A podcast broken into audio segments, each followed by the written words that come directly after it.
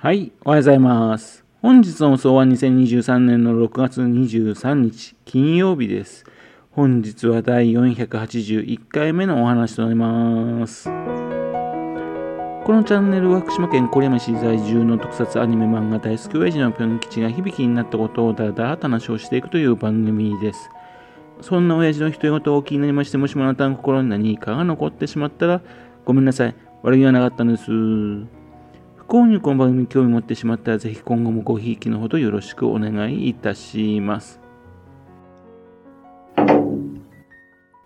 日はですね、鏡石町の鹿島神社、そこのね、三州殿という建物があるんですがね、そこのところで開催されています宮崎圭介さんの木工版画展示会、そちらの方をね、見てきたんですよ。宮崎圭介さんっていうのはね、宮崎駿監督の次男さんなんですね。宮崎駿監督の息子さんといえばですね、あのゲド戦記だとかね、アーヤと魔女などをね、監督されました宮崎五郎さんが有名ですけどね、次男さんもいらっしゃいましてね、次男さんはですね、芸術の世界、そちらの方でね、活躍されてるんですね。1970年生まれでね、埼玉県で生まれまして、1994年にね、武蔵野美術大学、そちらを卒業と。もう大学在学中にですね、木工木版画、そちらの方を始めたんですね。以後ですね、版画、切り絵、そういった分野でね、作品をね、発表されているんですよ。宮崎駿監督がですね、プロデューサー、あと脚本、絵コンテをしましたですね、耳をすませばっていう作品があります。1995年の作品ですけどね、そこであの主人公のね、月島雫っていうのはね、あの本を開くんですね。その本の中のね、あの牢獄でバイオリンを作る職人っていうね、話がありまして、その挿絵ですね。その挿絵をですね、あの宮崎圭介さんの絵、そちらの本が使われているんですね。この鹿島神社、川見石町にある鹿島神社でですね、すでにですね、20年以上前からですね、展示会を行っているんですよ。で、個展はですね、今回で9回目なんですよ。で集団展でもね、1回行ったことがありますんで、もう10回ですね、展示会をしているんですね。約ですね、2年に1回行ってるんですね。2、3年前にですね、初めてね、私こちらの方を訪れましてね、作品を鑑賞しましてね、木工版画っていうですね、小さい世界のところにですね、ぎゅーっとね、物語がね、収まっていましてね、すごく驚いたんですね。前回訪れた時ですね、あのー、名前を書いていったらね、それで前、うんと、毎回ですね、鹿島神社、そちらの方からですね、あのいろんな版画さんのね、展示会の案内がね、えー、はがきで来るようになったんですね。っていうんで、今回の展示会もね、ちゃんとね、開催の1週間前にね、送っていただいたんでね、それをもらっていたんですね。ところがですね、自分見落としていたんですね。で、新聞でね、えっと、見ましてね、あ、そういえばやってたってことで気づいたって。それでようやく来たようなわけなんですね。というわけで、早速3周殿、そちらの方にね、入ったわけですよ。で、あのー、中に案内されましてね、そちら見始めたんですね。これをどうぞっていうね、虫眼鏡をね、渡されたんですね。虫眼鏡。その虫眼鏡をお借りしまして、今回は鑑賞いたしました。これまでですね、あのー、宮崎さんの作品ね、虫眼鏡で見たことなかったんですがね、見ましたですね。いや、驚きましたね。これまでですね、小さい世界だと思ってたのがね、ドーンと大きくね、大きく見えるんですよ。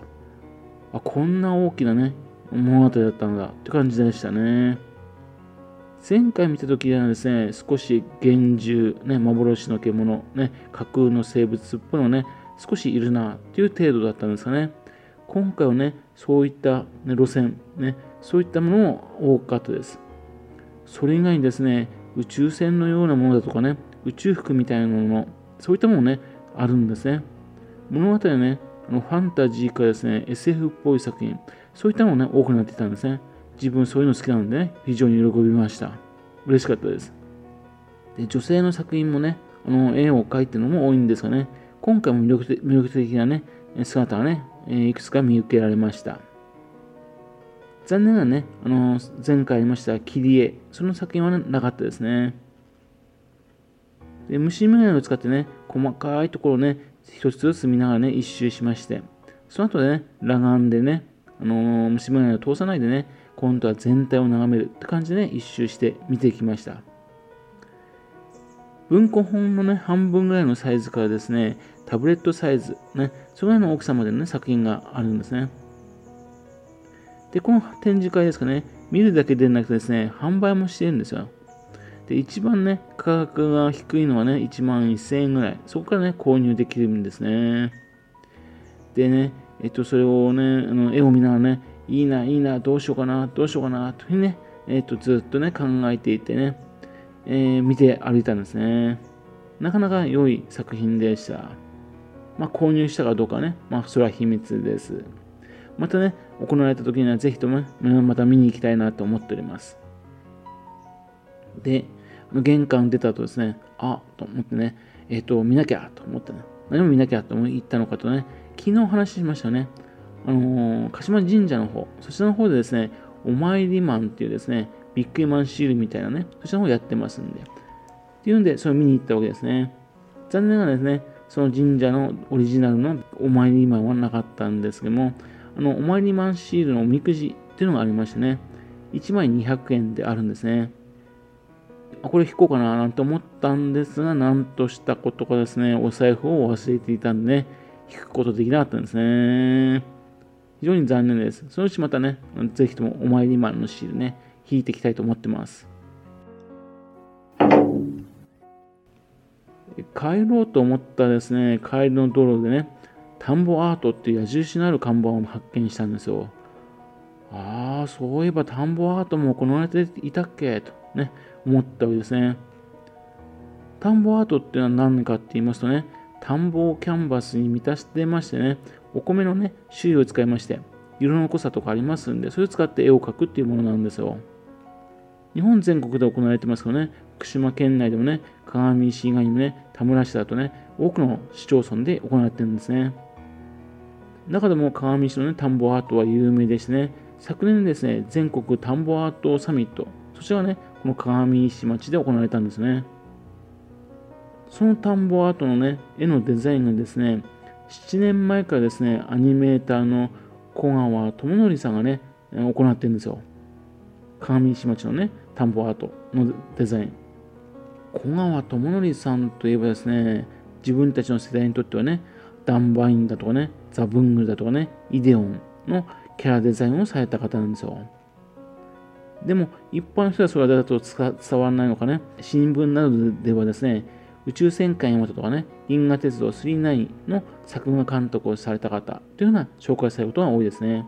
まあ、とりあえず、そのような優れたアニメーターの方です。その方がデザインされてるんですね。よし、見ようと思いましてね、車を方向転換しましてね、行ったわけですね。で、結局迷ってしまってですね、Google ね、そちらの方であの道案内されてたどり着いたんですが、たどり着いたとこはね、鏡石町のね、図書館なんですよ。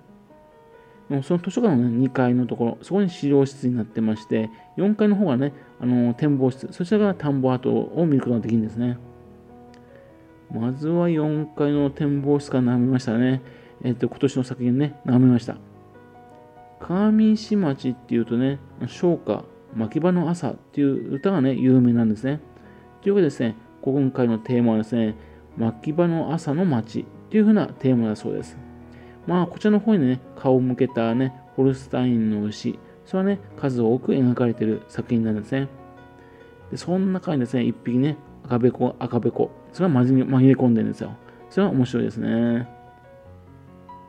で、2階のところに来ましてね、あの資料展示になってますんで、歴代のね、これまでのね、作品、それを見ることができたんですね。